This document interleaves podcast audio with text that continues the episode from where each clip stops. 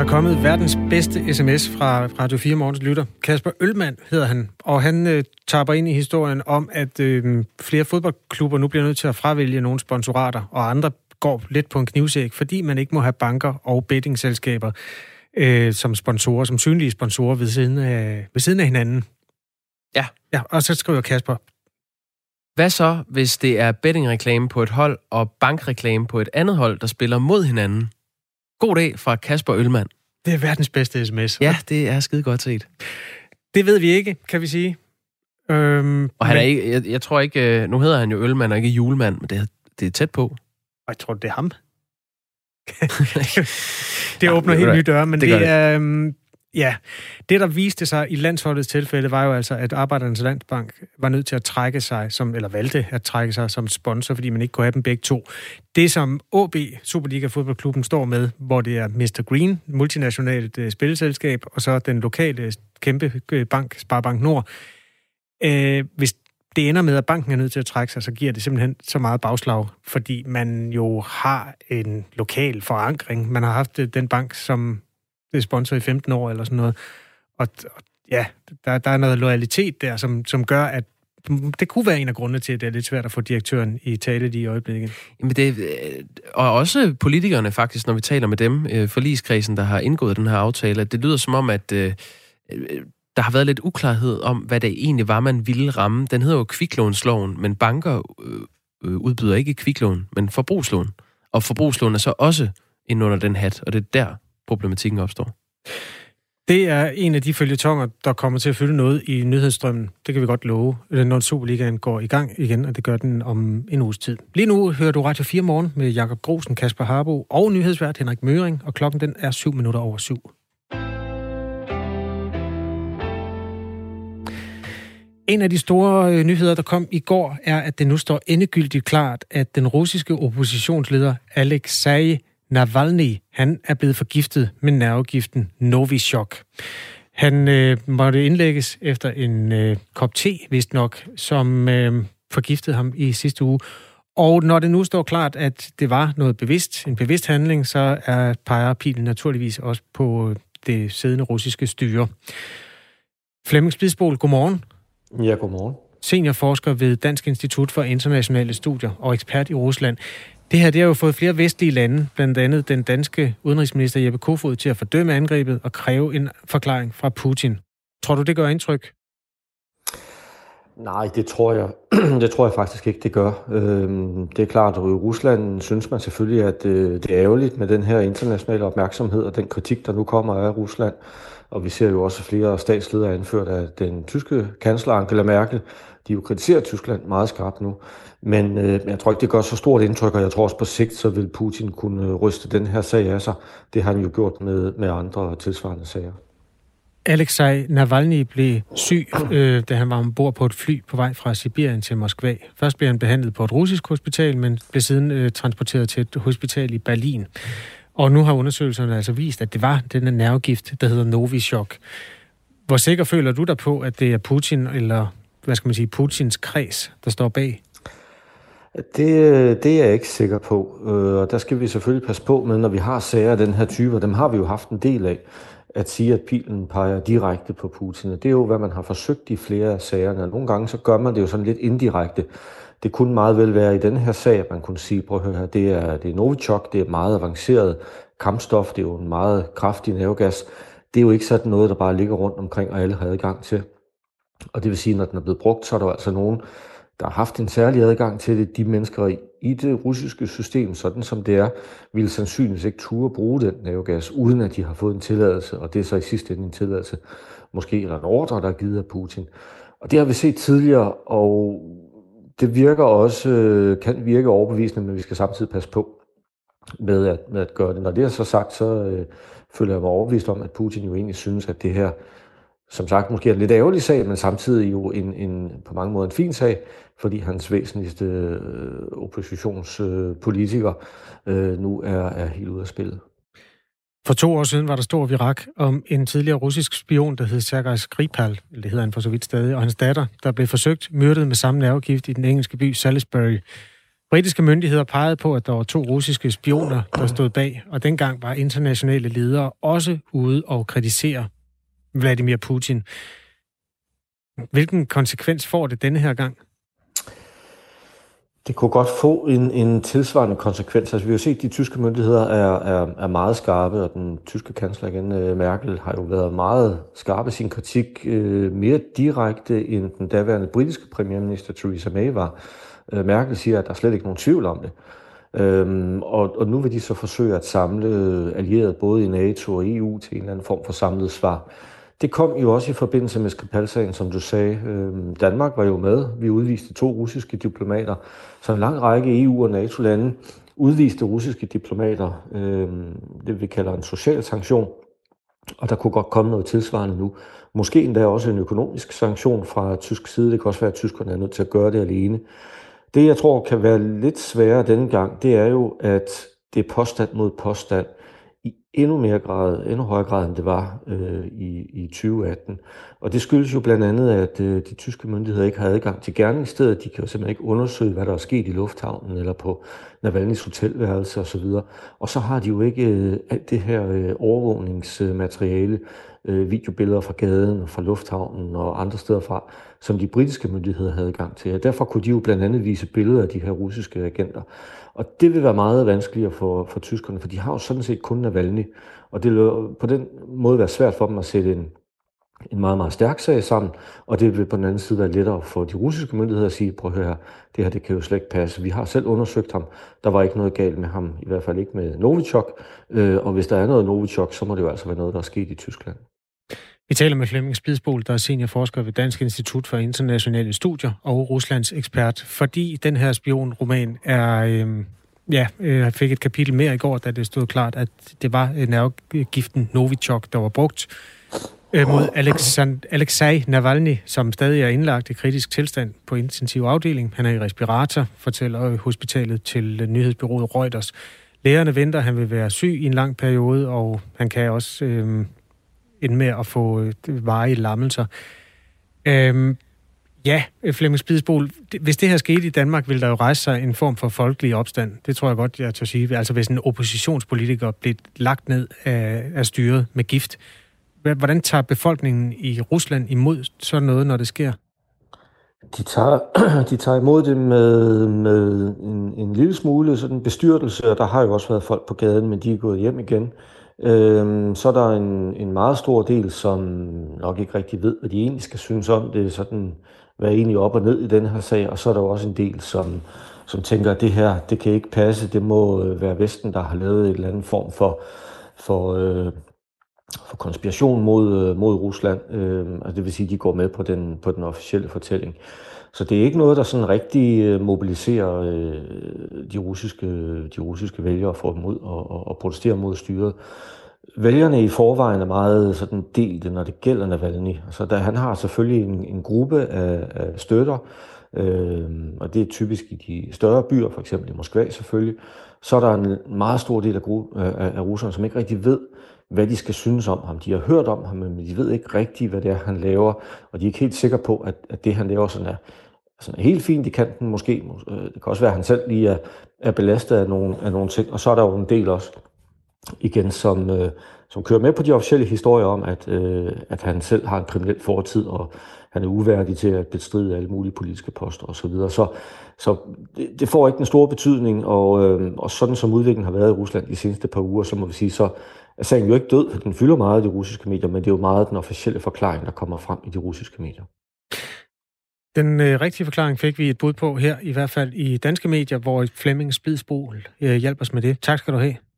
Ja, selv tak. Seniorforsker ved Dansk Institut for Internationale Studier og ekspert i Rusland. Og øh, vi kan da sige, at hospitalet, hvor øh, Alexei Navalny han er indlagt, oplyser til Reuters, at han stadig er indlagt i kritisk tilstand på intensiv afdeling, hvor han ligger i respirator. Og øh, de forventer lægerne, at han vil være syg en lang periode, og de kan ikke afvise, at han vil være mærket af forgiftningen længe. Det vi også kan nå at sige, det er, at øh, jeg fik rodet lidt rundt i nogle nordjyske banker i en tidligere øh, historie, vi beskæftigede os med. Og Kent Nygaard, han hjælper os med at forstå sagens rette sammenhæng. Det er sådan set bare for at fortælle, at han skriver, OB's hovedsponsor hedder Spar Nord. Den hedder ikke Sparbank Nord, eller Spar Nord Bank, eller et muligt. Som jeg vist fik sagt. Undskyld. Nej, og Kasper Ølmand, der skrev ind før med øh, det gode spørgsmål, hvad gør man, hvis der er en bettingreklame på et hold, og en bankreklame på et andet hold? Han hedder så heller ikke Kasper Ølmand. Han skrev bare, nej, nej, det er fordi, jeg er ølmand ved Royal Unibrew. Det er derfor, han underskriver sig Kasper Ølmand. Okay, tak for det. Ja. Må jeg øh, ikke lige springe videre til en øh, lille historie, hvor jeg bare sige, det er fandme uhyggeligt, du. Jo, det må du gerne. Jesper Gleup, han er en helt almindelig dansker, og han har flere dankort, og øh, han har så skulle få et nyt madkontokort, altså et dankort til sin madkonto.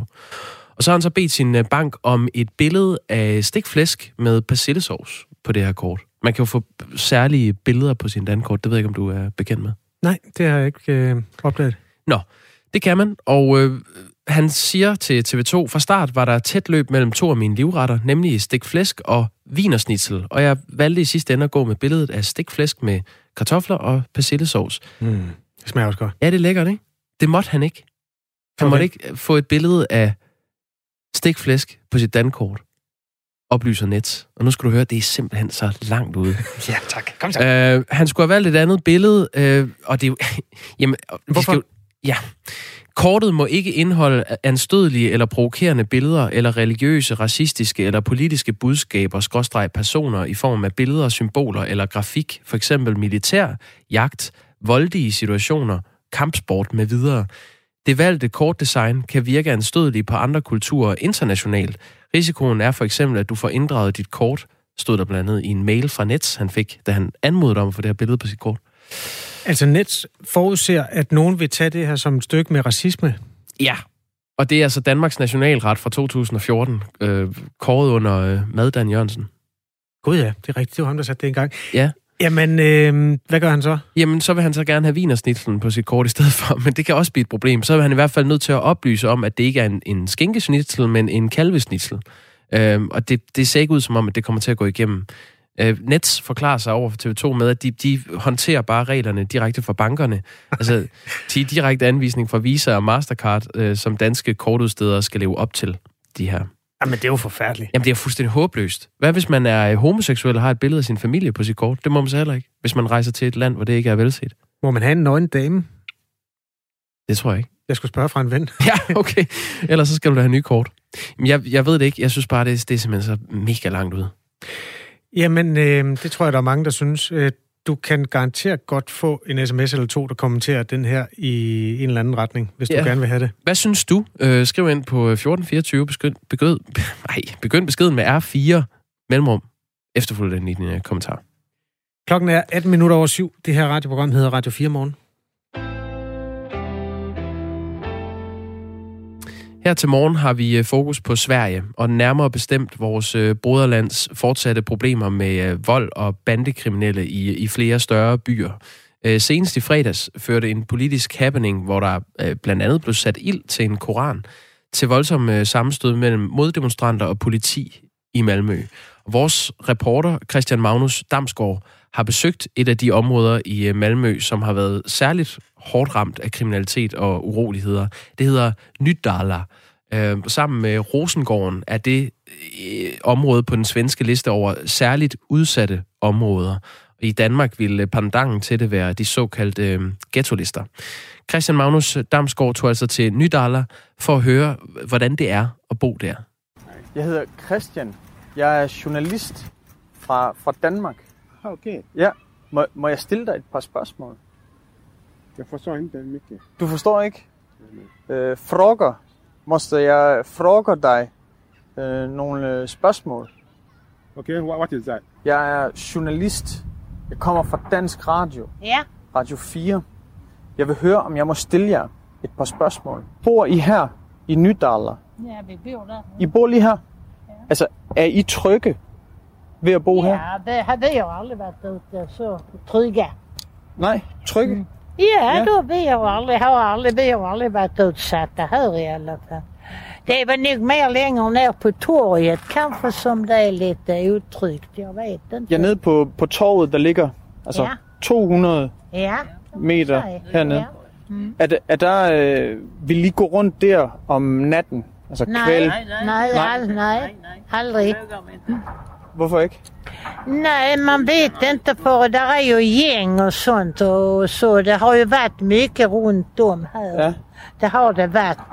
Men, så det gör vi ju aldrig. Skulle inte göra det. Hvorfor, hvorfor gør I ikke det? Hvad er I bange for, der Men kan... man är ju rädd att... eh, på nätterna, kvällarna. Hvad, und, undskyld, hvad siger du? Vad ska man ut och göra när man är gammal? Men det kunne da være, at man ville gå en lille aftentur. Ja. Ja, det går vi inte dit där. Då går man runt huset här. Ja. Okay. I går kun lige rundt om huset. I går ikke ned på torvet om aftenen. Nej, nej, nej. Hvad, hvad kan der ske, hvis man går ned på Man torvet kan om aftenen? bli skjuten där man är fel. eh, Det, de ska se och man, det kan, man kan ju, det, det är ju mycket skjutningar nu här ju. Ja. Och överallt så är det här och där. Och det är, man är rädd man kommer och det har ju varit här borta i parken. Då satt det folk här. Var i parken där de det. Så du, du er simpelthen bange for at blive, blive skudt? Ja, det är klart. Det är ju om det skulle vara så, så man går inte ut liksom. Ja. Men eh, vi är alltid här i vårt och vi bor här och vi tycker här är lugnt. Och vi går inte ner där när det är kväll och så. Ja. Så att det Ja, altså, jeg har jo lige gået rundt dernede. Det er jo meget hyggeligt. Ja, vi, Alltså- jag tror säkert, det bor säkert mycket bra folk också. Ja. Ja. Hårdare straff. Hårde straffe. Ja. Hvorfor? Ja. Det skulle de ha. De skulle skicka hem dem igen. Hvor, hvorfor, hvorfor straffe kriminalitet, for eksempel i Nydala, hårdere end kriminalitet begået andre steder i, Nej, i Sverige? det. Det- Bare hårde straffe generelt. Nej, nej. Inte. Nej, har de gjort något med, och de har skjutit en människa så är det ju ingen, då ska det vara livstid, punkt och slut. Det ska inte vara det. Livstid. ungdom så att då de psykiska problem, alltså sånt. Nej, har de så tycker jag då, då har de ingen, ska de inte få leva, alltså då får det bli livstid Ja. om det är något. Absolut. Livstid, simpelthen. Ja. Okay.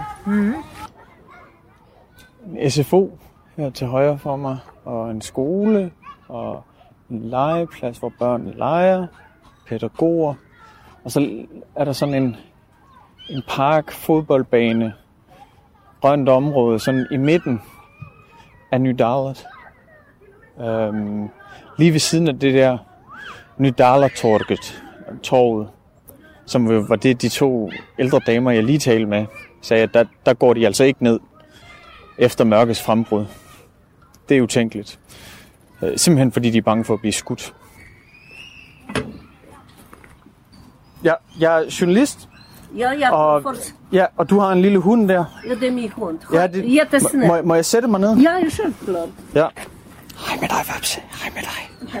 Tja dig. Tja. Tja. Føler du dig tryg, tryg her? Hvis jeg må spørge. Nej, Nej. nej. Jag känner inte tryggt här. Är många ungdomar som samlas. De, ja, de sparkar kvinnor, de sparkar hundar. Sparker kvinder og hunde. Ja.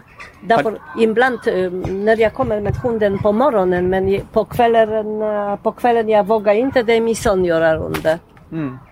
Har, har de sparket din hund før? Ja, de sparkat mig och hunden De två år, två år innan när jag var promenerade med henne. Ungdomar, fem killar.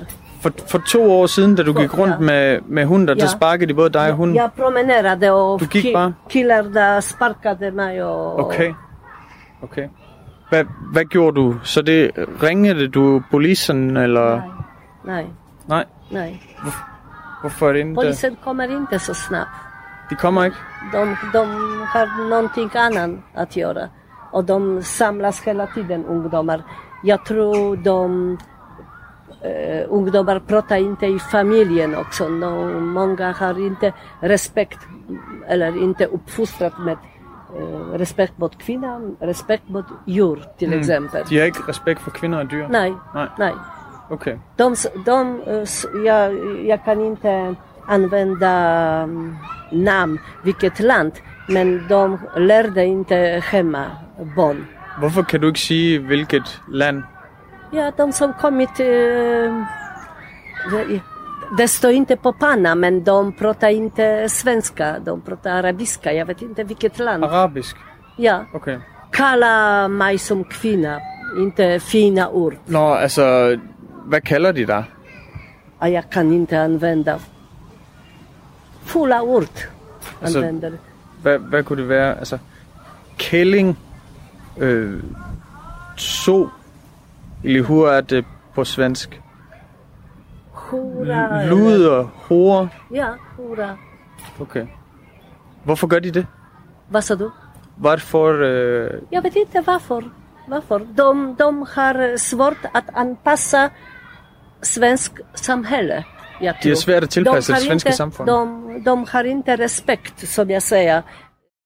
De har ikke øh, respekt, fortalte kvinden her til øh, vores reporter Christian Magnus, som altså havde besøgt det her område i Nydala i, øh, i Sverige.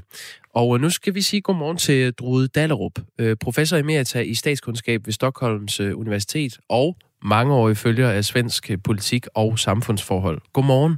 Ja, godmorgen, godmorgen. Der er altså utryghed i svenske byer, og skyderierne fylder stadig meget. Tallene for de her øh, skyderier og for skuddræbte har igennem de seneste par år været konstant, men de ligger meget højere i dag, end de gjorde for, for bare 10 år siden.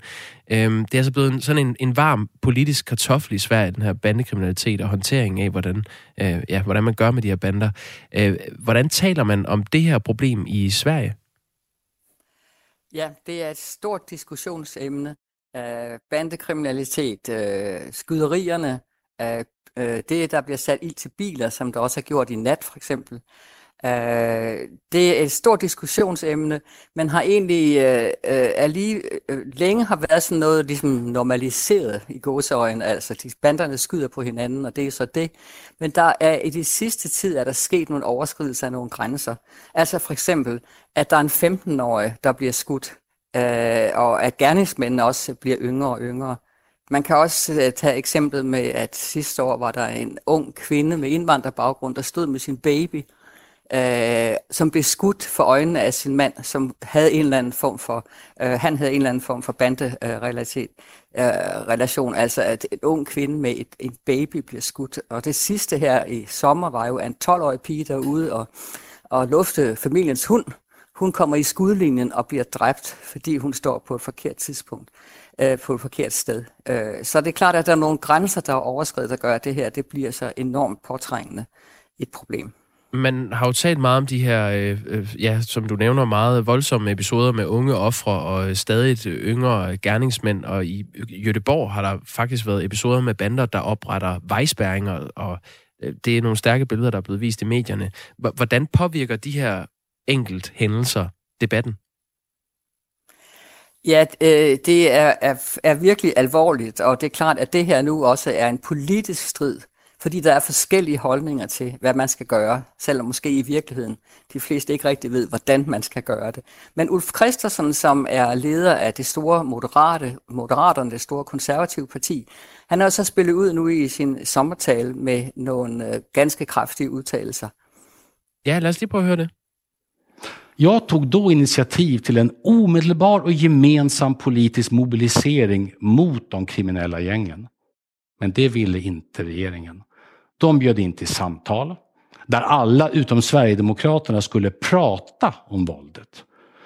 Nu har det gått ännu ett helt år. Ett förlorat år för alla utom för de kriminella gängen. Det var altså oppositionsleder Ulf Christensen, som øh, siger, at han vil mobilisere samfundet mod banderne, og han anklager regeringen og flere partier for ikke at, at gøre andet end at tale om problemet. Hva, hvad er det for en vej, han vil? Uh, jeg skal lige sige, nu er svensk politik altid meget skrab i tonen, meget skrabere end, end, øh, end Dan- i Danmark. Undskyld, men det han siger, det er jo, at han vil have strengere straffe, øh, der skal gøres meget mere, og øh, det, som er bemærkelsesværdigt, det er, at her kobler han egentlig, som han ikke rigtig gør, har gjort tidligere, det direkte til øh, spørgsmål om indvandring. Han siger, at den store immigration, ind, øh, indvandring har jo ført til, at der er manglende integration, og det er jo manglende integration, øh, som er, ligger bag ved de her ting, og her må vi sætte ind med meget hårdere straffe. Mm. Og det betyder, at øh, Ulf Christensen, altså for det store konservative parti, her er begyndt at nærme sig en sprogbrug, som vi kender fra Sverigedemokraterne, øh, som jo siger, ja, ja, det kan godt være, at man skal lave forebyggelse, men lad os få dem væk fra gaden og spærre dem inde så længe som muligt. Og det er ikke helt tilfældigt det her, for der er et opbrud i svensk politik efter det sidste valg, øh, hvor man jo alle sammen snakkede om, at ingen ville samarbejde med Sverigedemokraterne. Og Moderaterne, Kristdemokraterne, de to konservative partier, har nu åbnet op for, at man kunne forestille sig at lave en konservativ regering, ikke med Sverigedemokraterne inde i, men i hvert fald med dem som støtteparti. Og derfor så kommer der også meget hårde svar fra den anden side øh, fra Socialdemokraterne, som er mod den her retorik. Og der har Stefan Löfven, øh, statsministeren, det er faktisk for, for længere tid siden sagt, der nu værd at etnificere det er det udtryk, han bruger. Lad nu være at etnificere øh, kriminaliteten. Det her handler ikke om hudfarve, det her handler ikke om etnicitet, det handler om socioøkonomiske problemer, folk som er udenfor, folk som ikke har klaret skolen, ungdommer som ikke har noget arbejde. Det er de præventive ting, vi absolut først og fremmest må sætte ind overfor. Så her står en politisk strid, akkurat som den står i Danmark. Det sagde Drude Dallerup, professor emerita i statskundskab ved Stockholms Universitet. Tak fordi du var med. Selv tak. Klokken den er blevet halv otte. Du hører Radio 4 morgen, og nu er der nyheder med Henrik Møring.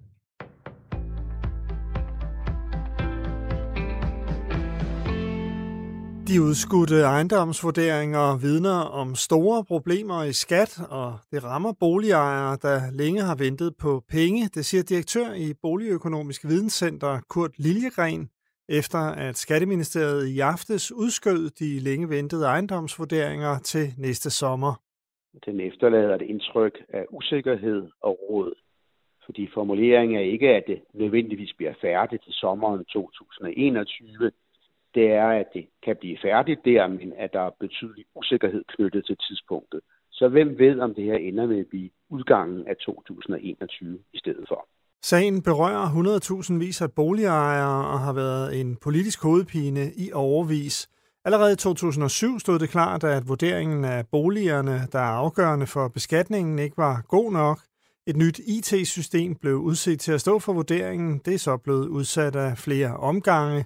Og det rammer dem, der venter på at få penge tilbage fra skat, siger boligøkonomen. Det er husejere i landkommunerne. Kommuner som Lolland, Odsherred, Guldborgsund, øh, Lemvi, Skive. Øh, I den del af Danmark, der har man typisk betalt en urealistisk øh, høj skat. Kun Holland overgår Danmark i en ny rapport fra UNICEF om børns trivsel. I den har børneorganisationen sammenlignet lande i EU og OECD ud fra en række emner, der kan have betydning for barndommen.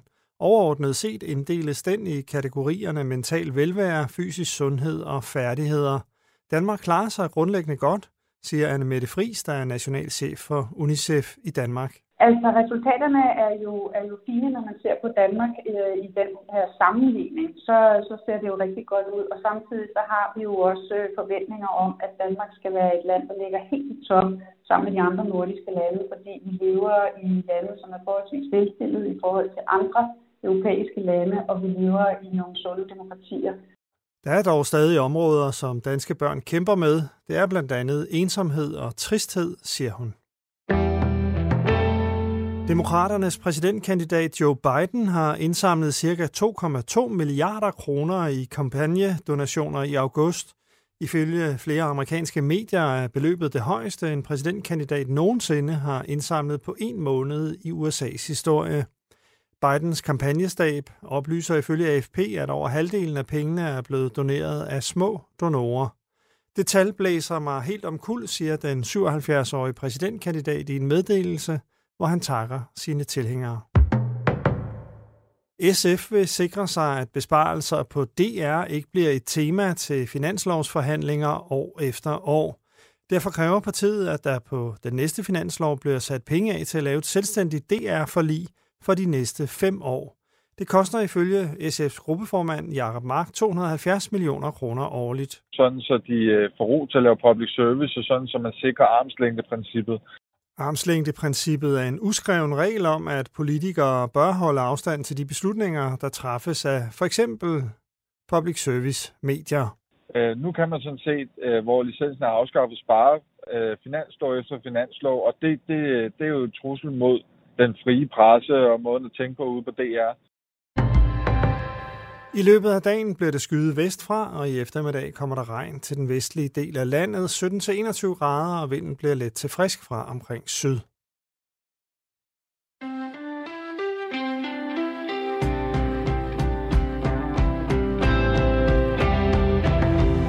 Det vildeste er da, at det lige er sagen om stegt flæsk på betalingskortet, der giver Morten Messersmith anledning til at anfægte Nets monopol når der nu er en milliard andre reelle gode grunde til, at virksomhedens markedsdominans er problematisk. God dag fra Jakob.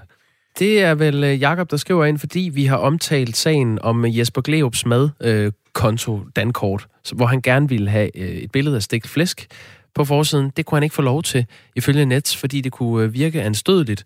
Provokerende billeder eller religiøse, racistiske eller politiske budskaber har ikke noget at gøre på Dankort, var meldingen. Han har taget et billede af noget mad, som sådan set bare forestiller noget stegt kød. Jeg tror, hvis man står øh, og er rabiner et eller andet sted, eller hvad man nu kan være, øh, muslimsk overhoved af en eller anden, man kan jo ikke engang se det grisekød. Øh, det ved jeg ikke, om man kan. Men øh, han, problemet er jo nu, at nu vil han så gerne have sin anden livret. Når han ikke kan få stik flæsk på, så vil han gerne have en vinersnitsel, men det skal være en kalvevinersnitsel. Oh, no. For det må ikke være en grise vinersnitsel. Øh, en anden sms. Ja. Øh, jeg ved helt seriøst ikke, øh, hvem det er, jeg har det fra. Jeg tror, der tages forholdsregler for at skåne en lille gruppe mennesker, som egentlig ser stort på alle andres følelser. Jeg forstår ikke, hvorfor vi skal være så parate på at indordne os under de ekstreme, skriver Kasper. Øh, der er også sms fra Ahmed. Han skriver, ej, det er pjat. Han må gerne have gris på. Verden er langt ude. Ja. Måske er det bare Nets, der er langt ude lige i øjeblikket. Hvorfor er det altid de mest ekstreme, der får lov at forme vores verden? Der kommer en her net af nogle tøsedrenge og kun interesseret i penge. Det, jeg tror, det er rigtigt nok. De er kun interesseret i penge inden Nets. Øhm, men øh, de siger jo i Nets, at de sådan set bare håndterer reglerne fra bankerne. De skyder aben videre over til bankerne. Der kan simpelthen ikke være ret mange mennesker, der synes, det her er en god idé, at man ikke må have stegt flæsk på et øh, betalingskort. Det er blev... Danmarks nationalret fra 2014. Morten Messersmith fra Dansk Folkeparti blev nævnt for lidt siden. Det kunne være sjovt at lave en rundredning til 179 folketingspolitikere og finde ud af, hvor mange af dem, der synes, at det er anstødeligt med stegt flæsk. Mit gæt er, at der er cirka 0. Jeg så du ret. Nå, men det gør vi senere. Vi kan ikke nå det hele. Klokken den er 7.37. Vi kan lige lave en mellemlanding på dagens coronatal. Øhm, eller det er så gårdsdagens, de kommer jo hver dag kl. 14. Der var 111 positive, det vil sige, at tallet er over 100 igen, efter det har ligget under i en periode. Men ja. ikke alarmerende højt. Hvor mange døde med corona? Øh, en. En. Og øhm, de der 111 positive skal jo holdes op mod øh, det, man oplever i Sydeuropa, hvor Spanien og Frankrig har mellem 7 og 8.000 nye i mm. døgnet. Ikke til sammen, men hver. Det er selvfølgelig nogle større befolkninger, men altså stadigvæk langt højere end i Danmark. Det, der også sker lige nu, det er, at man kan begynde at gøre status over, hvor hårdt har det ramt den opblomstring, der kom. Antallet af positive test har ligget på samme niveau som med slut marts. Og i og med, at der var en vis forsinkelse i, at folk skulle øh, nå at blive rigtig syge og indlægges, så gik man jo en periode og frygtede, ville det her føre til flere indlagte og potentielt noget, der mindede om det, vi har set før. Mm. Det gjorde det ikke. Øhm, bare lige for at sammenligne. I marts, der var der registreret 1381 aktive corona-cases, og det var i slutningen af marts. Og to uger senere end det, så havde man 500 indlagte på hospitalet. Og da, da øh, corona øh, aktive cases ramte samme niveau i, i, øh, ja, i august, så var det jo, man skete bekymret. Skal vi nu have 500 indlagte igen? Det fik man ikke. Og PT er status, at der er 15, der er indlagt med corona. Jeg ved, hvad det kan skyldes. Er det, fordi der har været et større mørketal i marts? Ja, det er 100 procent. Det kommer faktisk, jeg har et lydklip med professor Lars Østergaard fra Aarhus Universitet. Han er for det første lettet, og han siger, at der er to grunde. De sårbare øh, passer bedre på sig selv, nu hvor de ved, at de skal gøre det. Øhm, og det vil sige, at alle de smittede, der kommer nu, det er stærke, som godt kan holde til det. Og så er der den anden vigtige grund, nemlig mørketallet. Dengang der testede vi kun dem, der var meget syge, og det var også dem, der typisk kom på hospital. Så øh, i dag der tester vi en hel masse, som ikke er ret syge og måske slet ikke er syge, altså med har symptomer i hvert fald. Og det er klart, at øh, så vil der ikke være så stor en andel af dem, der kommer på hospital. Så mørketallet dengang var meget større, end det er i dag. Hvad ved du om mørketallet? Mør- mørketallet, øh, vil jeg tro, er cirka 200.000 i den samlede periode. Altså cirka 200.000 danskere har formentlig været smittet med corona, siden corona kom til landet. Og de tal har jeg på basis af nogle undersøgelser blandt bloddonorer, hvor man har øh, undersøgt øh, de antistoffer, som øh, kommer, når man har øh, været udsat for coronavirus. Det sagde professor Lars Østergaard fra Aarhus Universitetshospital. Mørketallet er 200.000. Og mørketallet, det er jo altså antallet af mennesker, der har haft corona, uden at være en del af hospitalvæsenet, og uden at blive testet positiv. Øh, det er 1 ud af 28 danskere, der har antistoffer i sig, og det er jo altså ikke i nærheden af den der flokimmunitet, som man talte om på et tidspunkt.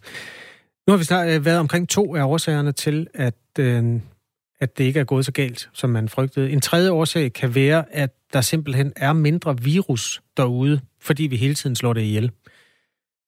Der har været eksempler på, altså fra starten af epidemien, eller pandemien, den danske del af epidemien, ellers raske mennesker, som blev helt vildt syge, da de fik corona, fordi de blev udsat for store mængder virus. Altså, de havde et godt helbred, men mængden af virus øh, var så slem, at de faktisk blev lagt øh, rigtig meget ned. Tilsvarende så kan de et milde tilfælde, som man ser flest af nu, skyldes, at når man bliver smittet, så øh, får man simpelthen ikke så meget virus ind i systemet, fordi ja, det vi spritter meget af. Det er noget af det, forskerne arbejder på at finde ud af, men det er der altså ikke noget resultat af endnu. Så mængden er jo sådan set den samme inde i menneskerne, men øh, ude i samfundet, hvor vi smitter ud af, den er mindre, den mængde. Det er Præcis. det, der forstås. Skibarerne, hvor man ikke anede, at corona eksisterede, og hvor man øh, gik rundt og truttede de samme fløjter og rørte ved de samme glas, og hvad man ellers gjorde. Tror du nogensinde, at det bliver en ting igen på bar? At man kommer til at, at høre DJ Alligator og Blow My Whistle Baby, og så sende sådan en fløjte rundt? Der er mange øh, ting i nattelivet, som jeg egentlig ikke tror, vi kommer til at genindføre, og som jeg ikke kommer til at savne, sådan helt på den personlige fløj. Ja. Øh, Black Friday er også aflyst i Rema 1000. Åh oh, nej, nu sagde du det. Skal vi tage den nu? Jamen, det kan vi da godt. Øh, plejer du, at, når det er Black Friday i øh, Black Friday i november, at tage ned i Rema 1000? Øh, altså, det tror jeg faktisk, at jeg plejer at gøre, men det er jo ikke, fordi jeg ved, at der er Black Friday i Rema 1000. Det er, det er bare, fordi, det er fredag. Jeg, jeg skal bruge nogle øh, dagligvarer, som regel. Min datter arbejder også i Rema, så ja. Nå, okay. Men øh, hvad har de så valgt at gøre i stedet? Jamen, ikke rigtig noget, tror jeg. Altså, de vælger formentlig Jamen, jeg er slet ikke klar over, at man gjorde det der med at mødes og, og slås om farvefjernsyn og sådan noget ind i Rema. Det har, gør, har man ikke gjort i min. Jeg har heller ikke hørt om det før. ja, men man gør det jo i øh, butikker som Power, for eksempel. Jeg så også, Steve har været ude med en udmelding omkring Black Friday. Øh, hvad det præcis var, det var, at de, de var ved at se på, hvordan de kunne gøre det, men det bliver på en anden måde. Altså, det er jo sådan noget køtilbud og sådan noget normalt. Det er jo ikke super hensigtsmæssigt. Jeg så Matas, de vil gøre, som de plejer, men meget online. Ja. Så der er Black Friday online. Du kan bare sidde derhjemme. Vi glæder os til at se, hvad de gør i USA. Guds eget land er jo berømt for, at folk de skyder hinanden for at nå først frem til en eller anden ja. nedsat uh, elektronikdims. Om, om man stadig kan gøre det, uden at uh, udsætte hinanden for sundhedsrisiko, det, bliver, det finder vi ud af til november. Jeg tror ikke, jeg vil anbefale det. Nå, så er den også uh, meldt ud. Black Friday aflyst i Rema 1000. Klokken er 7.42. Nu har vi forskningsminister Ane Halsbo Jørgensen på linjen. Godmorgen.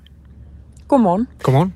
Der er brug for mere øh, politisk styring af de offentlige danske forskningsmidler. Det øh, skriver øh, Information i dag, at du mener. Hvorfor er det nødvendigt med mere politisk styring med for eksempel grønne forskningsmidler? Helt konkret er det i retning af den grønne omstilling, fordi vi jo politisk har været meget ærlige omkring, at vi har sat os så ambitiøst et mål for reduktioner af CO2 i 2030, at vi faktisk ikke helt ved, hvordan vi kommer derhen. Og, øh, og så har vi brug for forskning. Og hvis man siger sådan øh, til danskerne, så har vi også et ansvar for at følge op og sørge for, at der er forskning i den retning, så vi faktisk kommer i mål.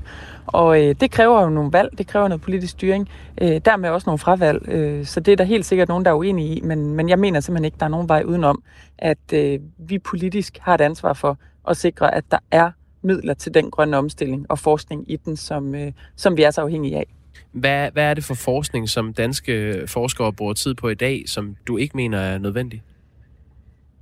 Jamen helt konkret i den, øh, i den sammenhæng, så, så, er der jo, øh, så er der jo alle mulige forskellige øh, retninger, man kan forske i. Det kan man fortsat øh, sagtens gøre. Der vil stadig være midler, som, øh, som er uberørt af politisk hånd, så at sige.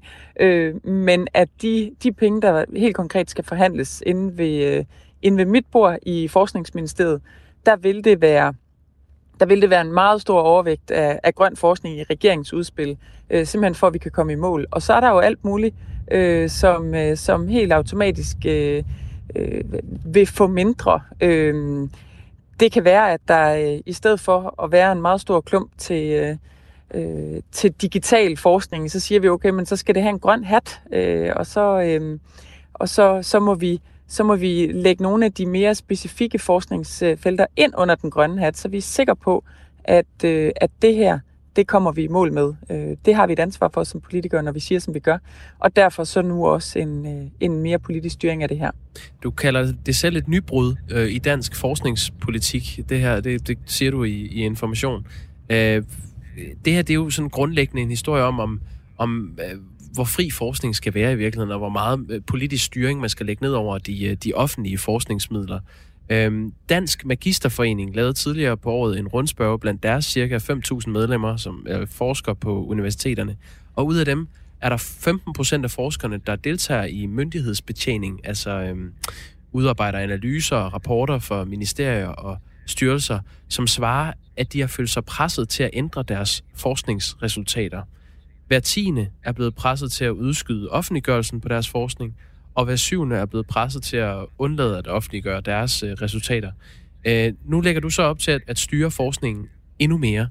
Er der ikke noget, der tyder på, at I allerede styrer forskningen for meget? De der eksempler, de er øh, i min optik øh, både farlige og bekymrende, øh, og det er på ingen måde den politiske styring, jeg sigter efter. Tværtimod, øh, da jeg trådte til som forskningsminister, der sendte jeg faktisk meget aktivt øh, øh, et brev rundt til mine kolleger i, i de ministerier, der har forskere tilknyttet, og sagde, at øh, det her, det skal ikke være på vores vagt, at man som forsker føler sig presset på den måde.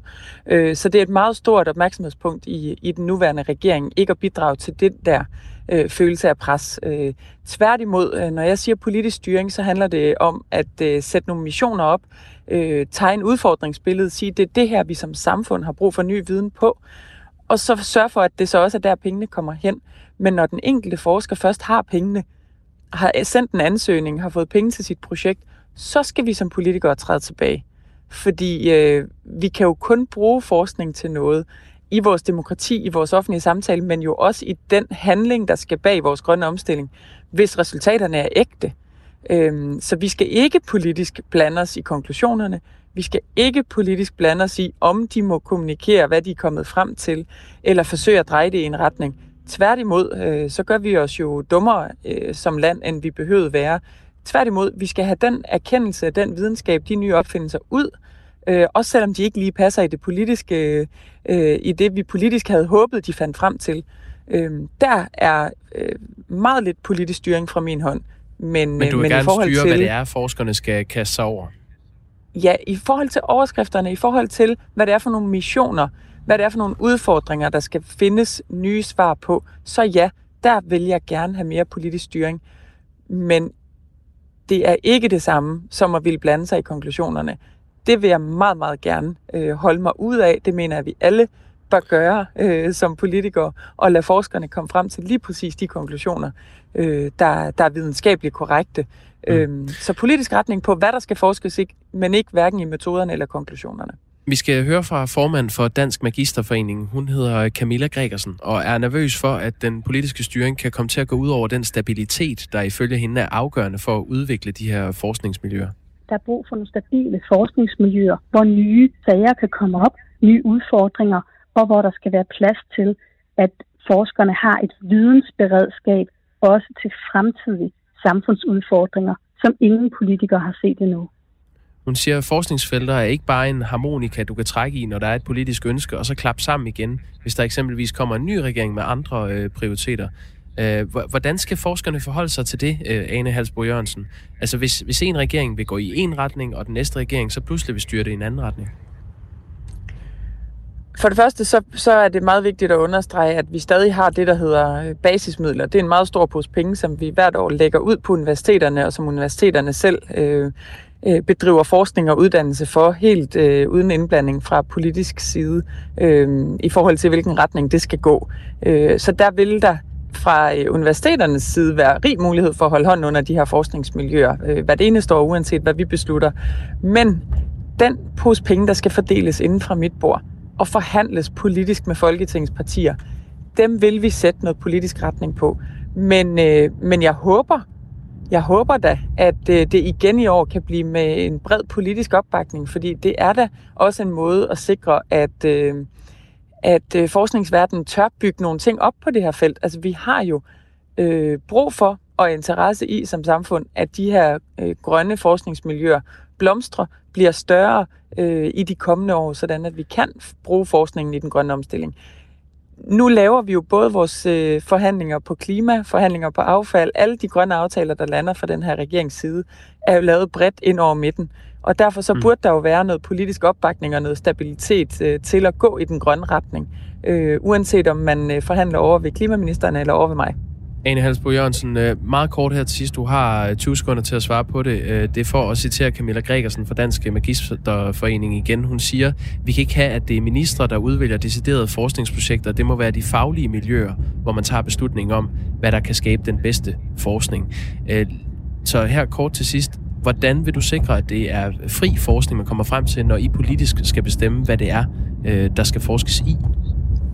Fordi fri forskning er, at den enkelte forsker får lov at konkludere det, der faktisk er rigtigt. Men politisk vil vi sætte noget retning. Vi vil bestemme noget mere, end vi har gjort tidligere. Hvad det er, der skal kunne søges øh, forskningsmidler til. Hvad det er for nogle udfordringer i samfundet, vi skal finde svar på.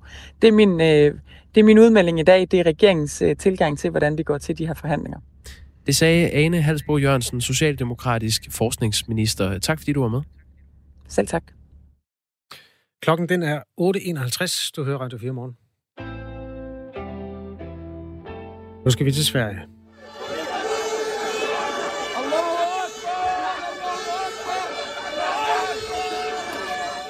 I lang tid har vores svenske naboland kæmpet med stigende kriminalitet og bander i flere byer. Det har ført til voldsomme scener. Fredag var der voldelige sammenstød mellem knap 300 mennesker og så politiet i Malmø.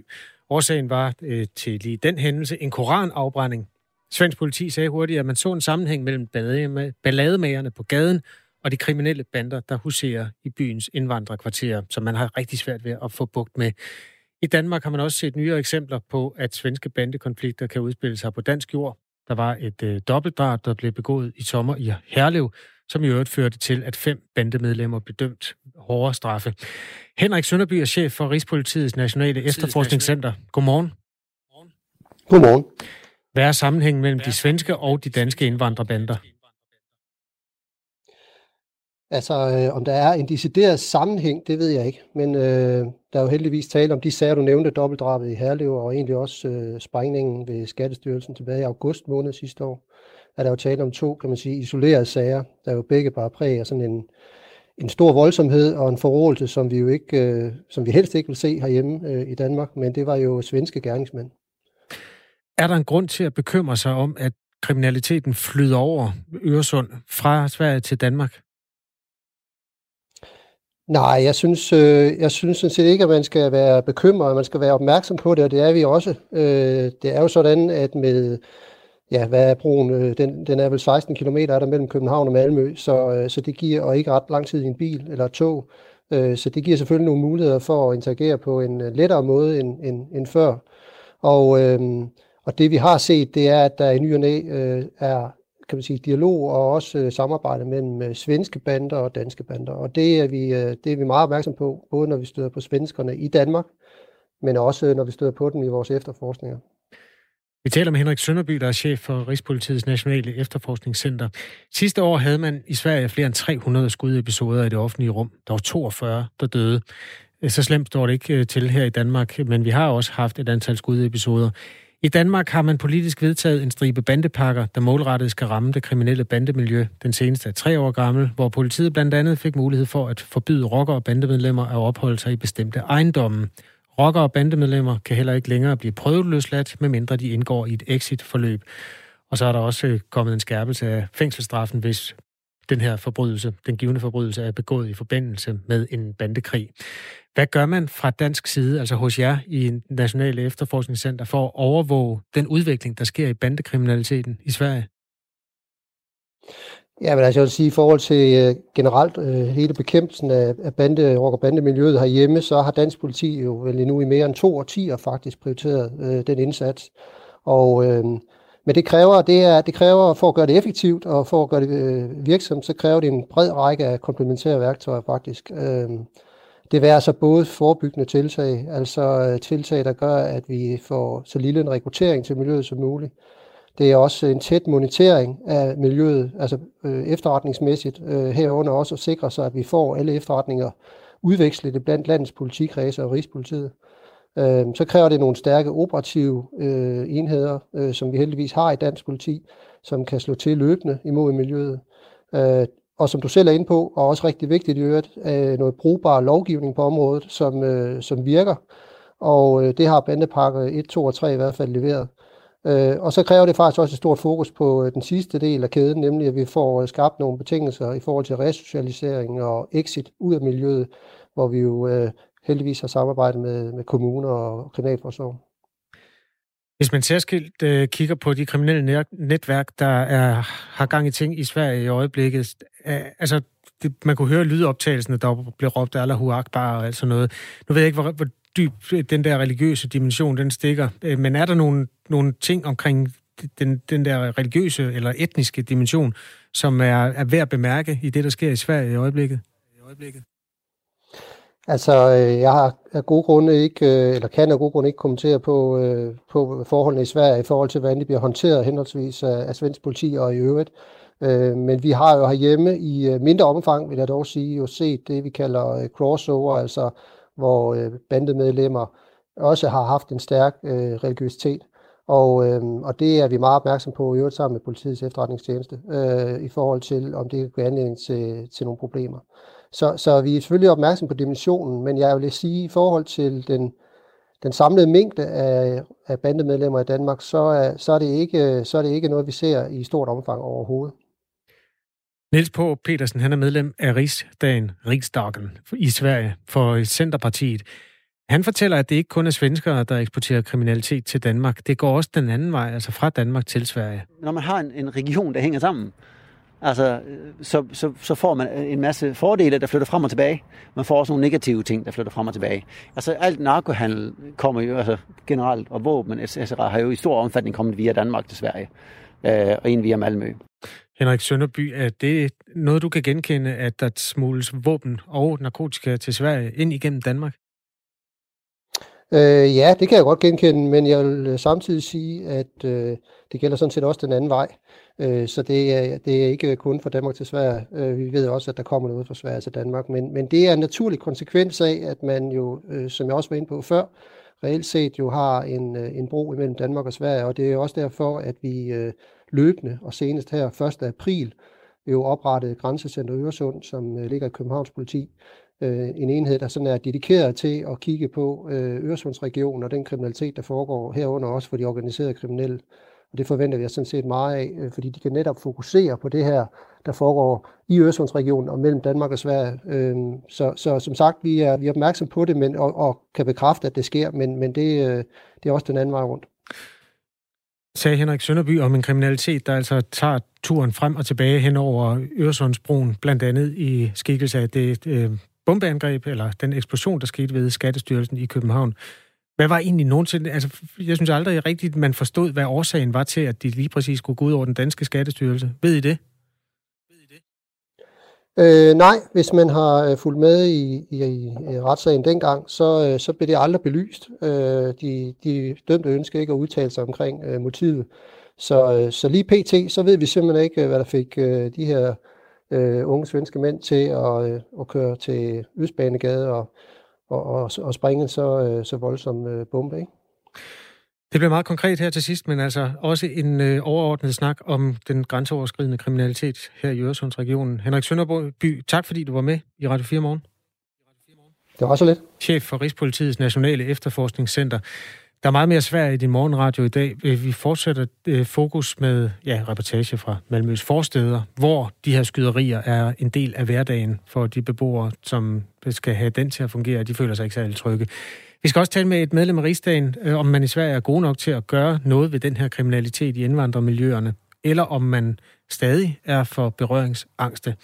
Vi har også øh, talt med en svensk politimand, der går til kamp for en mere markant linje over for banderne. Gerne med afsæt i det, der kendes som den danske model. Ja, og det er, det er i morgen, vi gør det. Øh, bare mellem den 1. januar og den 31. juli i år har svensk politi registreret næsten 200 skudepisoder. Og det er altså det, vi forsøger at finde svar på, hvorfor øh, Sverige har så svært ved at kvæle bandekonflikterne og optøjerne i de øh, større øh, svenske byer. Og hvordan det påvirker Danmark. Det her, det er, ja. ja hvad, hvad vil du sige? Jeg vil bare sige, at efter nyhederne, så skal vi blandt andet se på, om danske statsborgere skal hjem fra den frygtede Al-Hol-flygtningelejr, for der er jo corona øh, også der. Er i Syrien. Øh, det nordøstlige Syrien. Det er en lejr, der er bygget til øh, omkring 20.000 mennesker. Der sidder øh, cirka 65.000. Den tager vi om fem minutter. Du lytter til Radio 4 morgen.